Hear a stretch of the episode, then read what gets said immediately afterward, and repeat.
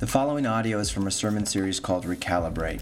In this sermon series, we take a look at the DNA of Sacred City Church, the identities and rhythms that are given to us in the gospel, and how we live together in community and on mission. For more information on Sacred City Church in Moline, Illinois, please visit scmoline.com. Hear the word of the Lord from Mark chapter 10, verses 35 through 45. And James and John, the sons of Zebedee, came up to him and said to him, "Teacher, we want you to do for us whatever we ask of you." And he said to them, "What do you want me to do for you?" And they said to him, "Grant us to sit, one at your right hand and one at your left, and in your glory." Jesus said to them, "You do not know what you are asking. Are you able to drink the cup that I drink, or to be baptized with the baptism with which I am baptized?" And they said to him, "We are able." And Jesus said to them, "The cup that I drink, you will drink, and with the baptism with which I am baptized, you will be baptized. But to sit at my right hand or at my left is not mine to grant, but it is for those for whom it has been prepared." And when the 10 heard it, they began to be indignant at James and John. And Jesus called them to him and said to them, "You know that those who are considered rulers of the Gentiles lord it over them, and that their great ones exercise authority over them. But it shall not be so among you. But whoever would be great among you must be your servant, and whoever would be first among you must be slave for all. For even the Son of Man came not to be served, but to serve, and to give his life as a ransom for many." This is the word of the Lord. If you've been with us over the last few weeks, we've been in this sermon series called Recalibrate.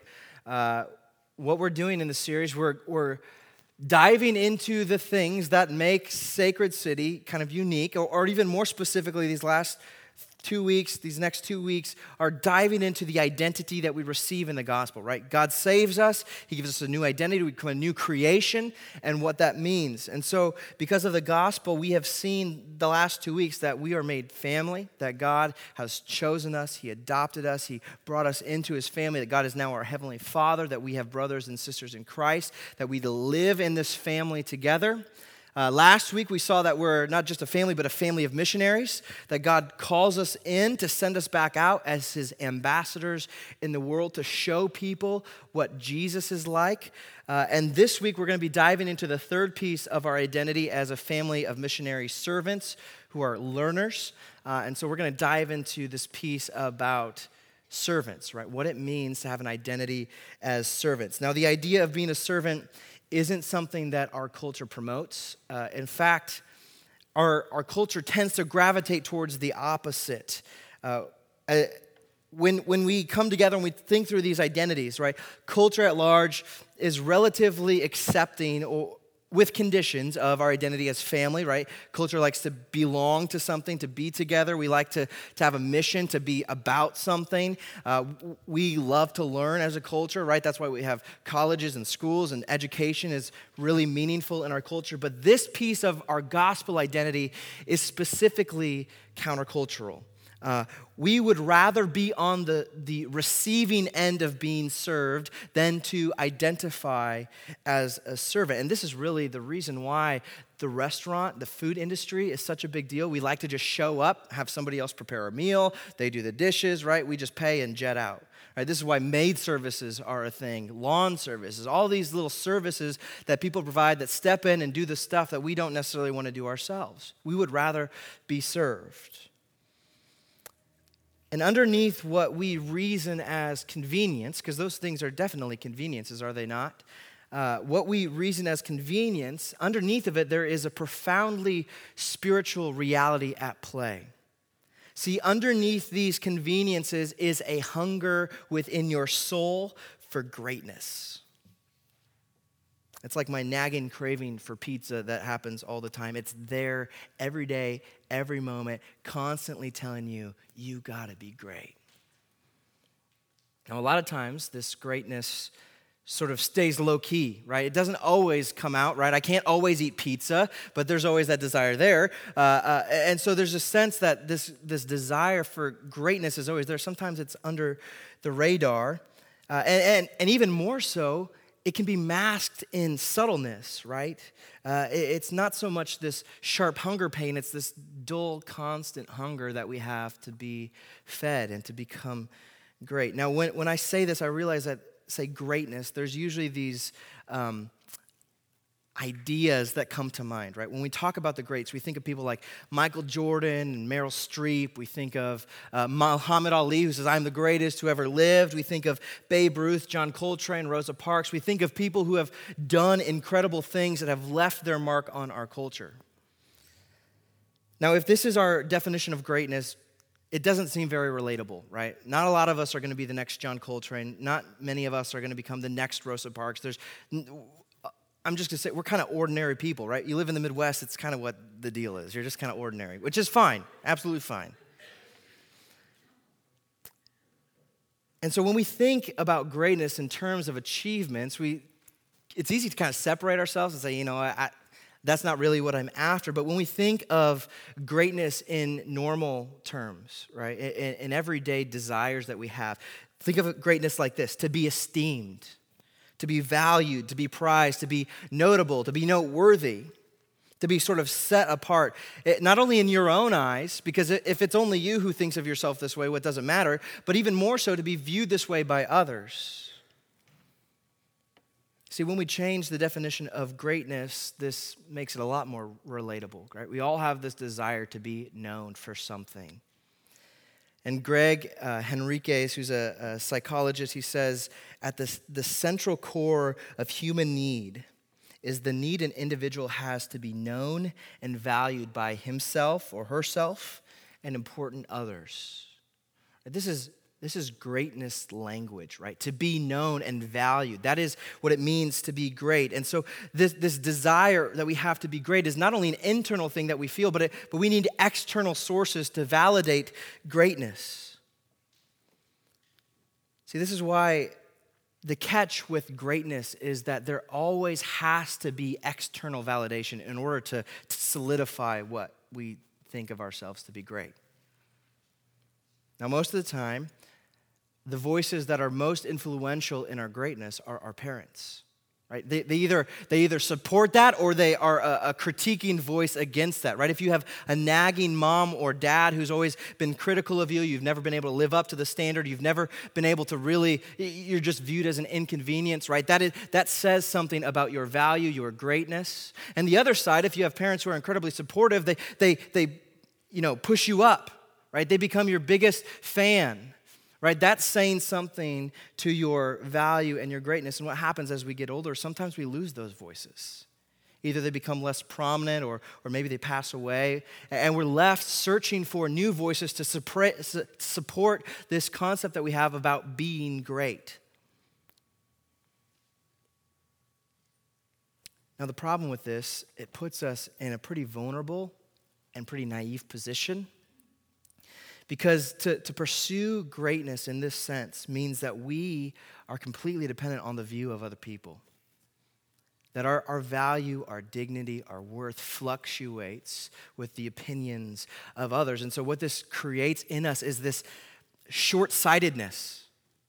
Right, there's this sense that I can't see past myself, I can't see others, and so I have to do what I can to heap up, to solidify my self-image and create what eventually will become an unhealthy ego. See, when we do this, it's impossible to actually love people in this way because we're using people to advance our own agenda, right? Because it's all about me, right? I'm baiting people for affirmation and acknowledgement and support and validation. But I'm just using them as a cog in my wheel. And Tim Keller says that the condition of the human ego is a lot like this, that it's this constantly feeding thing. He says that it's empty. Human ego is empty, painful, busy, and fragile. Right? Human ego is pretty volatile. And because of its emptiness and fragility, we are always consumed with filling it up. Right? And the way that this happens is through the opinions of others, the way other people view us. Now, there's some people you know that, like, you just know, like, that person's always striving for attention, right? You can probably identify people like they're sort of they like the spotlight. But not all of us are like this. We find different ways. This is masked in other ways. I personally, I'm not that person. I don't really like the spotlight. What I would rather do in my sinfulness is steal something away from other people, right? I'd rather take them down a peg, and by taking them down a peg, I somehow assert myself as superior in a way. Right? Maybe you can relate to that. You just have this constantly critical spirit, trying to downplay and diminish others. Now, the deal with this is that both approaches to this hunger for glory or stepping into this glory hunger is that both approaches have the same goal, right? Both approaches have this desire to set yourself apart, to make yourself great, to make yourself notable, to make yourself valuable and to be acknowledged. And maybe some of you are sitting there like, you know what, I just don't do any of that. You think you don't do it, but if you're thinking this way, you're actually doing it right now because in that effort, you're setting yourself apart. See, this is how subtle and toxic that this hunger for greatness can be. Right? We'll do anything to set ourselves apart. But the reality is this is nothing new. This is nothing new. This has been around since the fall, right? You think of the Tower of Babel. Not long after the Garden of Eden, everybody's trying to do stuff to show how good they are. In fact, the scene that we see today in the pages of Mark chapter 10, if you want to open your Bible to Mark chapter 10, that's where we're going to be camping out all day. That's on page 494, I think. Where is it? 494 in your pew Bible. I'm trying to find it in mine. There we go. Mark chapter 10. We see the same thing, this greatness hunger playing out in the lives of Jesus' disciple. But what we see in chapter 10 isn't the first time this has been identified, okay? Just know that. This isn't the first time that this thing has been exposed. If you go back to chapter 9 in Mark's gospel, Jesus is doing whatever he does, and his disciples are kind of huddled up, and they're all talking to each other. And here they are bickering about who is the greatest, right? Everybody, here's why I'm great. Let me tell you ABC. And they're asserting their greatness. And Jesus walks over. He's like, what are you guys talking about? And they all kind of look down at their feet and just say, nothing. I'm not talking about anything. No need. But then here in chapter 10, we see the disciples sort of get over this shame that maybe they felt the first time, where we see two brothers approach Jesus. And they are going to ask with reckless abandon about what they've been wanting from Jesus all along. Take a look at Mark 10, verse 35. And James and John, the sons of Zebedee, came up to him, that is Jesus, and said to him, now, sorry, just before I get to that, just know, just a little bit of context. John and James, okay, brothers, but these two dudes have been in Jesus' fight club, okay? At Sacred City, we have our missional communities, which a group of 12, 20 people get together, live life together, and then we have these fight clubs that happen inside of it. People, group of 3 or 4 men or 3 or 4 women, they get together for intimate times of discipleship, growing together, accountability, things of this nature. James and John, along with Peter and Jesus, are a fight club.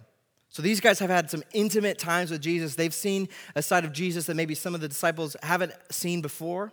And so they have this special access to Jesus, but still they have this question for Jesus, and they want to make sure that they get a yes from this question. And so they preface the question with this. Keep going in verse 35. They say, "Teacher, we want you to do for us whatever we ask of you." This is absurd, right? This is like I've got a 3-year-old son. He always comes to me and says, "Dad, I got a question." He always that's how he always enters. "Dad, I got a question for you." And it would be a lot like my son coming in and say, "Dad, I got a question for you, but whatever I ask, you need to say yes to."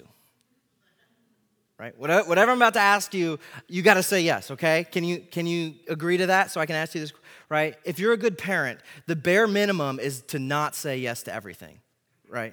Bare minimum. And Jesus sees this. He sees sort of the stench of entitlement. He sees what's going on here. And you can kind of see it yourself probably. You can identify these guys seem like they feel like they deserve something from Jesus. Right? Maybe they've got some ulterior motives as to why they're following Jesus. And they want to make sure they get what they want from here. And I don't know entirely what their rationale is. The scriptures doesn't tell it to us directly, but if I had a guess, here would be my guess. That these guys have been following Jesus for the last 3 years. I mean, not just like, they've left everything. They left their homes, their families, they left their friends, they left their livelihood. They've been on the road, constantly traveling with Jesus, serving in various ways, feeding thousands of people, doing miracles. They gave up everything. And now they're here at the point where they're coming to the end of Jesus' ministry and his life, and they're saying, you know what? We have got to get some recognition here. Right? We want to be recognized for everything that we've given up. Now, Jesus can kind of see through this, and rather than shutting down the conversation right here where it's at, he entertains their question. Now, this doesn't mean, Jesus doesn't say yes to this. He doesn't say like, all right, you can ask me whatever you want, I'm going to say yes. He doesn't do that because Jesus can't be bribed. Jesus can't be leveraged to get something else. Like, we come to Jesus for Jesus. There is nothing beyond it. It's not that we don't come to Jesus for health, wealth, and prosperity. We come to Jesus for Jesus. And so Jesus entertains this. In fact, Jesus lets the ugly come out of his disciples. And he uses it as a teaching moment. Now let me just take an aside here, because this is something that's helpful for us to understand. Like, Jesus made space for the ugly of people to come out. And so what this means in missional community, when we're sitting around the living room together and somebody starts sharing something, and maybe it's like, whoa, that's heavy, right? Oh man, that's obviously sinful. Right? We don't shut it down and say, you know what, you need to get a hold of yourself. You need to pull yourself up by the bootstraps. You need to cover this up and pretend like you didn't say any of this. No, that's not a discipleship culture. See, Jesus created space for the ugly to come out, and so do we, because when the ugly is exposed, right, when the need, when the vulnerability, when the weakness is exposed, that's where the gospel puts its seed in. Right? That's where gospel growth happens, when we're met exactly where we're at, and Jesus hears us out, and he offers us something so sweet and nourishing for us. See, that's how the gospel works. It takes what's broken and restores it from the inside out. And so without agreeing to the terms of the disciples, Jesus takes their question here in verse 36, He says, and he said to them, "What do you want me to do for you?" And they said to him, "Grant us to sit one at your right hand and one at your left in your glory." Now, if you jump down to verse 41, you can see that James and John aren't the only disciples that are really wanting to sit in prestigious places. Because if you go to verse 41, you see, and when the other 10 of the disciples heard it, they began to be indignant at James and John. See, they're upset that James and John are asking these questions. They're not upset because, how dare you ask Jesus for something like that. They're upset, they're jealous because they didn't ask Jesus first.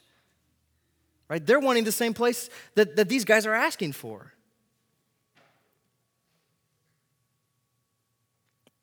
And Jesus responds to this request here in verse 38 and 39. Jesus said to them, "You do not know what you're asking. Are you able to drink the cup that I drink, or to be baptized with the baptism with which I am baptized?" And they said to him, "We're able." Right? They said, yeah, we can do it. Now, it's very clear here by Jesus' initial response that he and his disciples are in two different wavelengths. There's a misunderstanding at play here. See, the disciples' view of what they're asking for is short-sighted. They have no clue what's going on in the larger picture of things. And so they're thinking in terms of political kingdom advancement. They're thinking that Jesus is here on earth to restore political authority to Israel. Now, just a little bit of context here. At this point, God's people, God's chosen people who are supposed to be blessed, to be a blessing to the world, who are supposed to be a city on a hill to show what God is like, the people who are to be ruled by God, that God is their king, that there is no worldly king. These people are currently under Roman rule, specifically of Caesar. Caesar Roman rule has spread out. It's become the most powerful nation in the world at this point. And everything is under Roman rule. They're using Roman currency. They're under Roman laws and taxation, right? Everything that they're abiding by, all of the societal structure is influenced by Roman rule. And as God's people, this is upsetting, right? They're supposed to be God's people. And so throughout Scripture, they've been promised that there would be a Messiah, a Christ, right, who will come and he'll set up God's kingdom. And they finally, as you look through the Gospels, they're starting to realize that Jesus is this Christ, right? Jesus is the Messiah that's come to set up God's kingdom. See, but they were thinking that God's kingdom comes in terms of political liberation. They're thinking that Jesus has come to overthrow Roman rule and to set himself up as the new king of Israel. It means that when the disciples are asking Jesus to sit with him in glory, they're not talking about heaven here, right? I think we read that and we think, oh, this glory must be talking about heaven. They're not talking about heaven. They're talking about the glory of being in the king's chambers, right? To be an advisor to the king of Israel. It's so narrowly focused here. Now, this is why, right? Thinking in terms of political kingdom overturned, Israel restored, a new kingdom. This is why they think that they can drink the cup that Jesus will drink and share the same baptism, right? Because they're thinking in terms of, yeah, we'll fight with Jesus. We'll stay loyal to Jesus.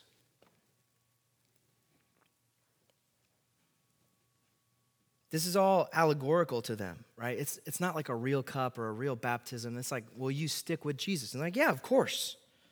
We can do that. We've been here all along. We'll stick with you from here on out.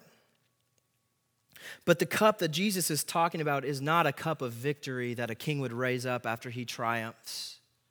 The cup that Jesus is talking about is the cup of God's wrath that would be poured out upon himself. The baptism that Jesus is talking about is not this anointedness of greatness. The baptism that Jesus is talking about is plunging down into death to be brought back up again through resurrection. It's a huge misunderstanding here. But even with this misunderstanding, Jesus doesn't say, you know what, you can't do this. In fact, he says, no, you don't realize what you're saying, but you will associate with me through the cup and through baptism. But it's going to mean something completely different. He goes on with verse 39. And he said to them, we're able. And Jesus said to them, the cup that I drink, you will drink. And with the baptism with which I am baptized, you will be baptized. And now here is the turning point where things are very clear that Jesus and his disciples are on two very different pages. Jesus says, the person who sits at my right and at my left are not mine to a point. He goes on, verse 40, he says, but to sit at my right hand or my left is not mine to grant, but is for those for whom it has been prepared. Now, in a worldly kingdom, the king gets to decide who is in his cabinet, right? The king gets to decide who his advisors are, who sits as right, who sits as left. But here, Jesus makes it clear that he's not setting up another worldly kingdom. He's setting up the kingdom of God. And because the kingdom is not a worldly kingdom, his rule or his authority does not extend to who he sets right or left of him. It's up to God who has been prepared for those places. It was Jesus who taught us how to pray to the Father, your kingdom come, your will be done on earth as it is in heaven. This is saying that God's kingdom is coming down from heaven and is invading earth. And though Jesus is the king of God's kingdom, God is the one who appoints, who prepares people for those places, that it is God's kingdom. Now, Jesus begins to show them how the kingdom of God is vastly different than any other human institution that's been set up. Over the next 4 verses, we'll see why the kingdom of God is known as the upside-down kingdom. Honestly, from a worldly perspective, this doesn't make any sense to us. And so Jesus begins by comparing Roman rule and what the kingdom of God is like. Look at verse 42. And Jesus called to them, he's bringing his disciples, and he's saying to them, you know that those who are considered the rulers of the Gentiles, right, that's the Romans, they lord it over them, and their great ones exercise authority over them.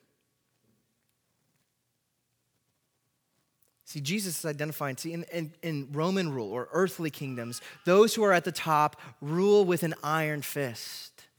They take authority and they use it to their advantage. And Jesus says to that, not in my kingdom. Verse 43, he goes on, he says, but it shall not be so among you. Whoever would be great among you must be your servant, and whoever would be first among you must be slave of all. See, Jesus identifies drastic changes in the kingdom of God, and in doing so, he completely redefines what greatness is. See, greatness in the kingdom of God isn't measured by who serves you. It's not measured by who serves your agenda or who's underneath you supporting you. Greatness in the kingdom of God is measured by who you serve. And Jesus tells us in the kingdom of God to put yourself last in line is the way that you become first. To look at the needs of everybody else around you first and then care for yourself. That's what it's like to be great. See, and this is how upside down the kingdom of God is. Because in a worldly sense, that's not how it works. Right? Top dog, he's the one who's great. The one who pushed people down so he can advance. That's what greatness looks like. But not so in the kingdom of God. He says, it's the meek who inherit the earth.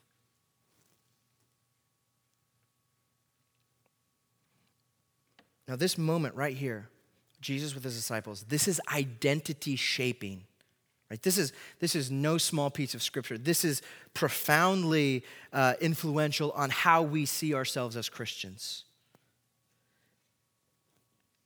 To be a Christian doesn't mean that you occasionally serve, a little here, a little there.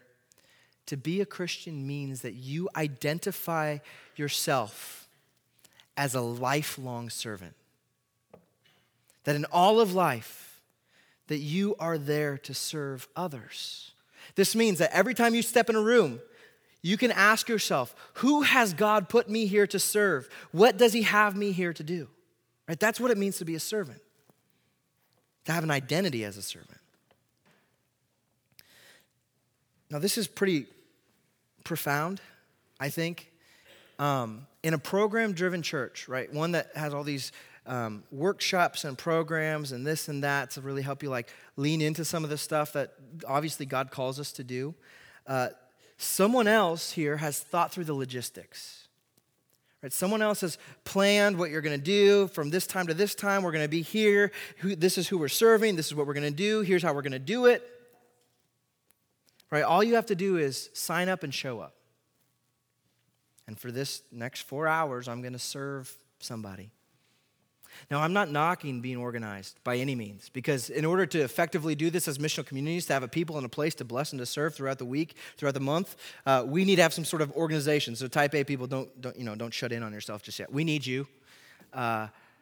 But to rely upon programs and other people to really help you be a servant is counterproductive to what it means to one, listen to the Spirit of God who's telling you how to live, how to step into the needs of others.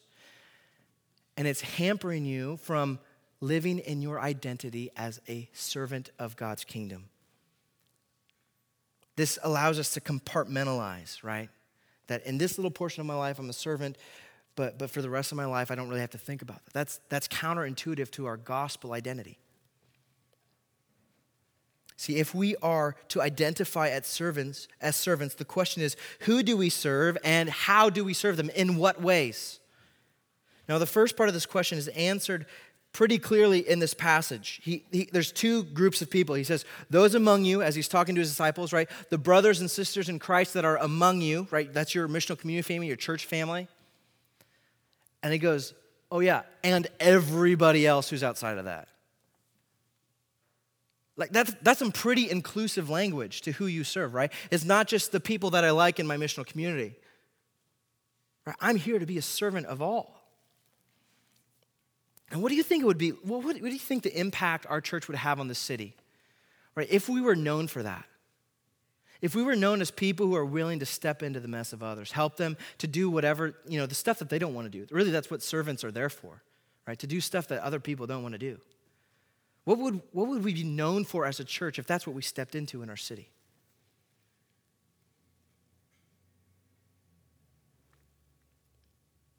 It means that we're intentionally serving. To be a servant of God means we're intentionally serving those that we love and we like, and those who Jesus loves and likes when our love and our like fails.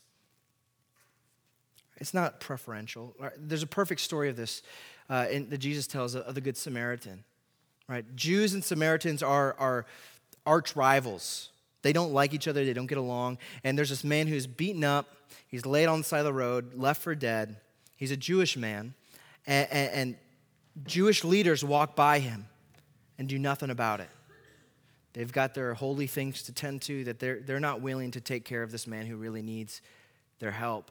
Yet here comes this Samaritan man who, by all senses of the word, is enemies with this man who's beaten up. But the Samaritan man walks by, he stops, he picks him up, he puts him on his donkey, probably, and takes him to an inn where he can be cared for, right? He pays for this man to be made well with his own coin. It's sacrificial love and service to those that he would naturally relate to. So it's everybody, servants of all. But the question is how? How do we serve people, right? How do we step into that? What are the things that we actually do? Now, to be a servant means that you don't wait to be asked to help, right? You identify a need and you step into it, right? You take it upon yourself, right? I'm here to serve. Here's a need that I see. I can step into that. But this means, in order to do this effectively, it means that we need to listen and pay attention to the needs that others around us have. I think one of the things that we always mess up with a little bit is we look in and we see, oh, this is what this person needs, or at least this is what I perceive this person to need. Right, when all along they're speaking and they're needing something completely different, that we actually are counterproductive in meeting this need that we think they need, but that's not actually what they really need. Does that make sense? That's kind of confusing. So we need to listen and pay attention so we can recognize needs and graciously and kindly step into them with humility. I think our culture is tired of being served by Christians who have it all together. Right? Even when we're people who put off this vibe of we've got our life together, and maybe God has definitely blessed us and been gracious in dealing with us, but when we assert, I'm better than you, so I'm going to help you out, that is repulsive to the people who need our help. See, to be a servant, to be servant-hearted means that you are being gracious and kind. You're always looking for ways to put others' needs before your own. So let me just get real practical here for a minute, right? What would it look like to be a servant to those who are among you, right? Start with our family, our church family. Husbands, what would it look like to serve your wife? It means to provide for your family. Right? Hold down a good job, work hard. Come home, right, after working a long day, and do the dishes. Right, come home and serve your wife. Obviously, you've worked a long day, but if your wife is at home with the kids, man, she's had it rougher than you have. I promise you that. Come home and find ways to serve your wife. Maybe it's the dishes. Maybe it's something else, right? Scoop the snow or whatever. Find ways to serve, right? Dads, serve your family. Serve your kids by helping them with homework. Right, change a diaper. Give mom an hour or something, get away, get some rest. That's one way you can serve your family. See, when we think about serving people, a lot of times we think of the physical needs that are up front. It's really helpful, right? Obviously, those are tangible expressions of care and love and concern and servanthood for people. But really, if we look at marriage and fatherhood or any of these relationship dynamics, more than a physical need to step into stuff and to serve in a physical sense, there's a need to be spiritual servants, right? Caring for the needs of others in a spiritual sense. Right, when Paul is talking about marriage, husbands, and how they love their wives, he says to wash them with the water of the word, right, to care for them spiritually, serve their needs, what they have. So this means that we need to be a good listener, identifying gospel snacks, places where they're not believing the gospel.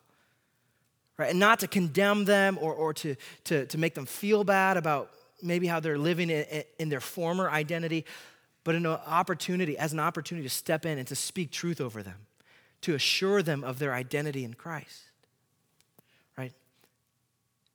Here's a real practical set. I think a lot of us have young families, and so moms, there's always this like Instagram version of what motherhood looks like, right? Everything's clean, the house is nice, kids are all organized, you don't ever need to wipe their faces, all this stuff, right? You don't need to clean up your floor. There's this clean and cut, and there's sort of this identity or this sort of standard that mothers live up to that they have to step into in order to be a good mom. And so then when they don't meet those standards, they always feel condemned. Right? I'm not a good mom, right? Emotional meltdown. There's usually a lot of emotions mixed into this. Husbands, that's an opportunity to preach the gospel to your wife. That's an opportunity to say, hey, your identity doesn't rest in what you do. It rests in Christ. To remind them of who they are in Christ is a far better way to serve them than doing the dishes, really. That's life-giving. What about moms, wives? Wives, one of the best ways to serve your husband, if you see them serving you in this capacity, right, laying down their lives, is to bless them with affirming words. It sounds so simple, right? But to affirm them, honey, I see the sacrifices you're making for our family, and I want you to know that I appreciate them. That's a way to serve your husband. Find ways to support him. Right? If he's really doing what he should be doing and stepping into the heavy burden of being a father and a husband, right? Support him in that work. Now, he's going to mess up, right? He's going to fail you. There's going to be things that fall through the cracks, but one of the ways to serve your husband is when you see these things falling through the cracks, don't condemn him like you should have done this, you should have taken out the trash, you should have done whatever. See what's falling through the cracks, and if you have the bandwidth, step into that and serve him. Or take out the trash if you forgot to do it. Now, moms, I feel like I don't even need to say anything because motherhood is like a crash course in servanthood. It's synonymous. To be a mom is to be a servant, right? Because your kids' needs are constantly being before yours. So honestly, right, just live in that. That's how you serve your family. Kids, serve your parents by quick obedience the first time. Amen, right? Quick obedience the first time.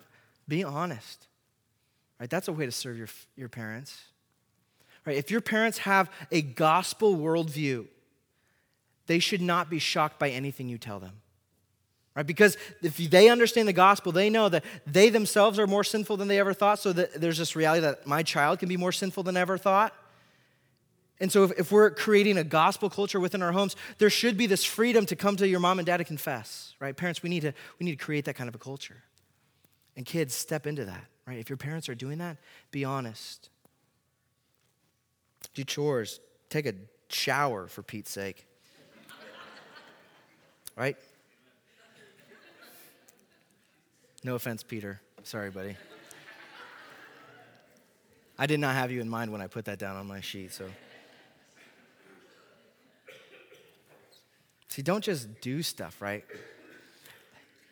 The way you do stuff matters a lot of times way more than what you actually do, right? To step into something and be servant-hearted, to step into something with compassion and care for somebody else, that is a big deal. Right now, how does this transition to our church family? Right, we want to bless and affirm with words. We want to find ways to support people. If somebody has needs, right, if they need their yard mowed or whatever it is, car worked on, we step into that. Maybe we have to give money to help them out. We step into that. Someone's between jobs. We help them find a new job. We use the resources that we have, our car, our money, our time, the know-how to help somebody out, make meals for people. But again, the most pressing needs that we all have are spiritual needs. How do we serve others in our missional community family, right? We speak truth and love to them. You're not doing anybody a favor if you're pretending like issues don't exist. Right? A servant steps into the mess. That's how we love people. We provide the gospel, provide time, and safety, right? And when we do that, we create a gospel culture where people have the freedom to open up and to be themselves, admit their weakness and failures, and then receive the good news of the gospel. And in that, that's how people change. And to create that kind of culture, we are serving people. And to do that, honestly, this gives people a taste of what the kingdom of God is like. Now, this changes how you go to school. This changes how you work. This changes the neighborhoods that you live in because you are there to serve. Right? It's not just about getting a good grade or a paycheck. God has placed you there to serve. And a lot of times, servanthood is going to go beyond your job description. Right? Chick-fil-A is like one of the best places. Their chicken's the bomb. But the culture that they create at Chick-fil-A is great because everybody's so willing to step into your needs and help you out. Right? What would it look like if your workplace looked more like Chick-fil-A? Right? You're just making the extra effort to serve somebody, bless them. Right? Maybe you're in a work environment where birthdays aren't celebrated. One way you can serve people, throw a party. Affirm people, right? Everybody should be, in the kingdom of God, everyone is celebrated. In the kingdom of God, people are affirmed not in what they accomplish, but who they are, their identity rooted in Christ. Write a note, give a gift, find tangible ways to bless somebody, clean up trash when you're out on your walk in your neighborhood. Find the stuff that nobody wants to do, the stuff that's falling through the cracks, and step into those. That's what it looks like to be a servant. Now, to lay all this out can be quite overwhelming, right? It just sounds like, gotta do.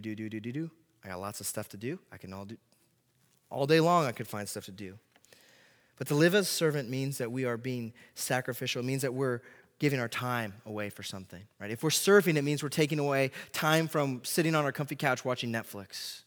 Right? If we're stepping into our identity as servants, it means that our budget might be trimming up a little bit, right? So we have more resources to help other people. It might mean turning down like the big game in order to help somebody plunge their toilet. Right? To be a servant requires sacrifice. But here's the thing, that Jesus never calls us to do something that he himself has not done first for us. See, in the gospel, we see that Jesus is the ultimate servant. And verse 45 shows us to what extent here. He says, "For even the Son of Man came not to be served, but to serve, and to give his life as a ransom for many." See, Jesus, when he called this title, the Son of Man, Matthew uses it all throughout the gospel, that his gospel account. The Son of Man, that's a nod back to Daniel chapter 7, where Daniel has this apocalyptic vision of the Son of Man who comes and he reigns. Every tribe, every nation, every tongue, every people worships and falls under the reign of this one person, this Son of Man. This, in shorthand, the King of the universe. See, Jesus here is saying, I am the King of the universe, and unlike other kings that come to be served, I come to serve. Philippians 2:6-7 shows us just the intensity of this, that though Jesus was in the form of God, that he was with the highest of highs, he did not count equality with God a thing to be grasped, but he emptied himself by taking the form of a servant, being born into the likeness of men. See, Jesus didn't come as an elite, right? Jesus didn't just come as a human and come as an elite, and now he's like in the king's household. Jesus came to the world as the son of a poor carpenter, born in a manger. It does not get lower than that. See, Jesus owned humility all of his life. In a big defining moment of Jesus' ministry, he's sitting at the table with his disciples, waiting to celebrate what would be Jesus' last Passover with them. And the disciples are there sitting at the table. Their feet are dirty, and those times there's no sidewalks. It's all just dirt roads and whatnot. They're sitting there, and what's the tradition is that there's a servant in the household that will come and wash the feet. The disciples are there. Their feet stink. Animals are in the road, so it's not just dirt. There's other particles. It's a miserable job. It's literally the worst job that someone in the household can have. And they're sitting there at the table waiting for somebody to come and clean off their feet. And you know what happens? They're looking at each other like, I'm not going to do it. I'm not going to do it. Jesus gets down on his hands and knees, takes a basin of water, and starts washing all of his disciples' feet. Right? The picture of the kingdom of God. Right? The king down on his knees serving peasants. See, but Jesus didn't just come for feet washing. See, that's pointing to something even better. See, Jesus came to earth to overthrow a kingdom and to establish the kingdom of God here on earth. Now, contrary to what the Jews believe, he's not here to overthrow Roman rule, right? He's not here to sort of topple over Caesar. It's not a political revolution. Jesus comes to liberate God's people from the rule of sin. Jesus came to overturn the kingdom of darkness, to dethrone the tyrant. And like I said, this is not Caesar. Sin is the captor and tyrant and enslaver of us. See, that's sin that enslaves you. It keeps you tied down. It abuses you. It steals life from you. Sin wants to keep you in the dark, right? It wants to keep you in the dark. It wants to manipulate you with like puppet strings from the shadows. It wants you to keep yourself self-occupied, keep you short-sighted. It wants you to be invested in your own kingdom. It wants you to rebel against God. Now, when there is war in our country and most countries, a president or the general isn't on the front lines, right? They sit back at the White House. They sort of run people around the whiteboard. They're sending lower-ranking soldiers to do their bidding, to go do the dirty work. And when those soldiers, some of them will inevitably perish, right? They'll die on the battlefield. And in that moment, that's the ultimate sacrifice, right? To lay down your life for someone else. But here's the deal. When God goes to war with sin, when he goes to overthrow the kingdom of darkness, he doesn't send an infantry. He sends his son. The king of the universe comes down off his throne and onto the battlefield. See, and this war is not against flesh and blood. This is not a war against Caesar. This is a war against the spirits and principalities of darkness. And so this is a war that can only be fought in a spiritual way. And that is where Jesus goes to the cross and he gives his life, as what we're told here in verse 45, as a ransom for many. Now, this idea of ransom, it's this idea of being bought back from something, right? You think of kidnapping situation. You pay a ransom to get whoever's kidnapped back. This is the same sort of mentality here, that sin has made us captives. And so by Jesus going to the cross and paying, drinking the wrath of God, the cup that God had prepared for him, by plunging into the baptism of death, this is how Jesus defeats the powers of sin.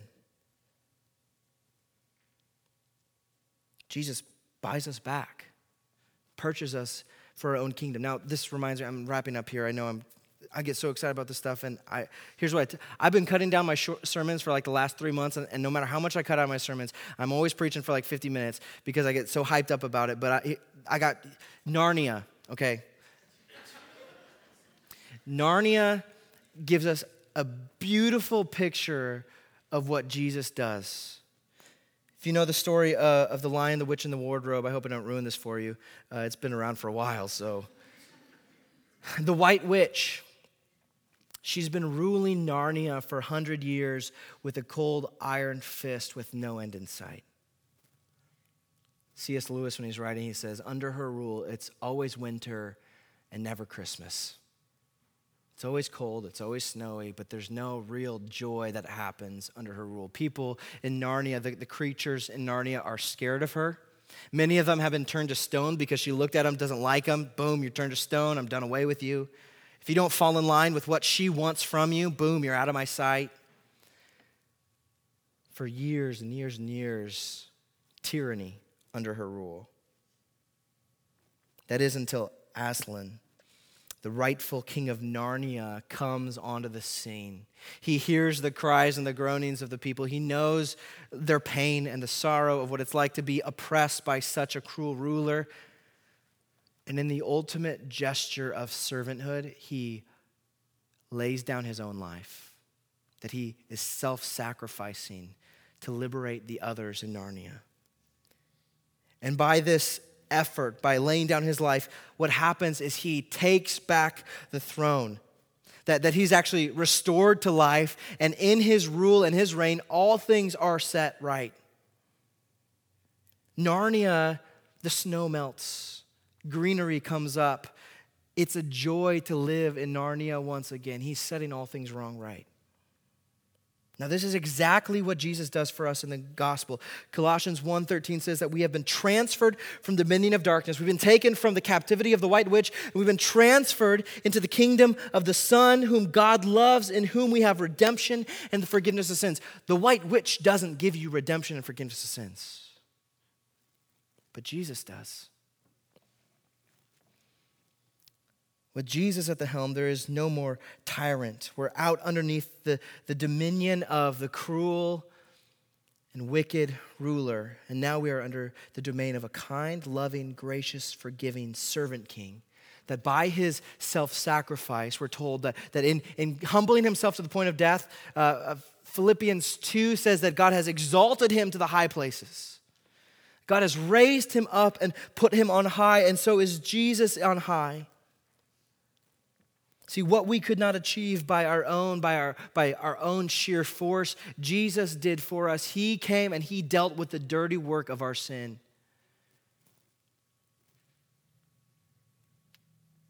See, Jesus comes as God's servant.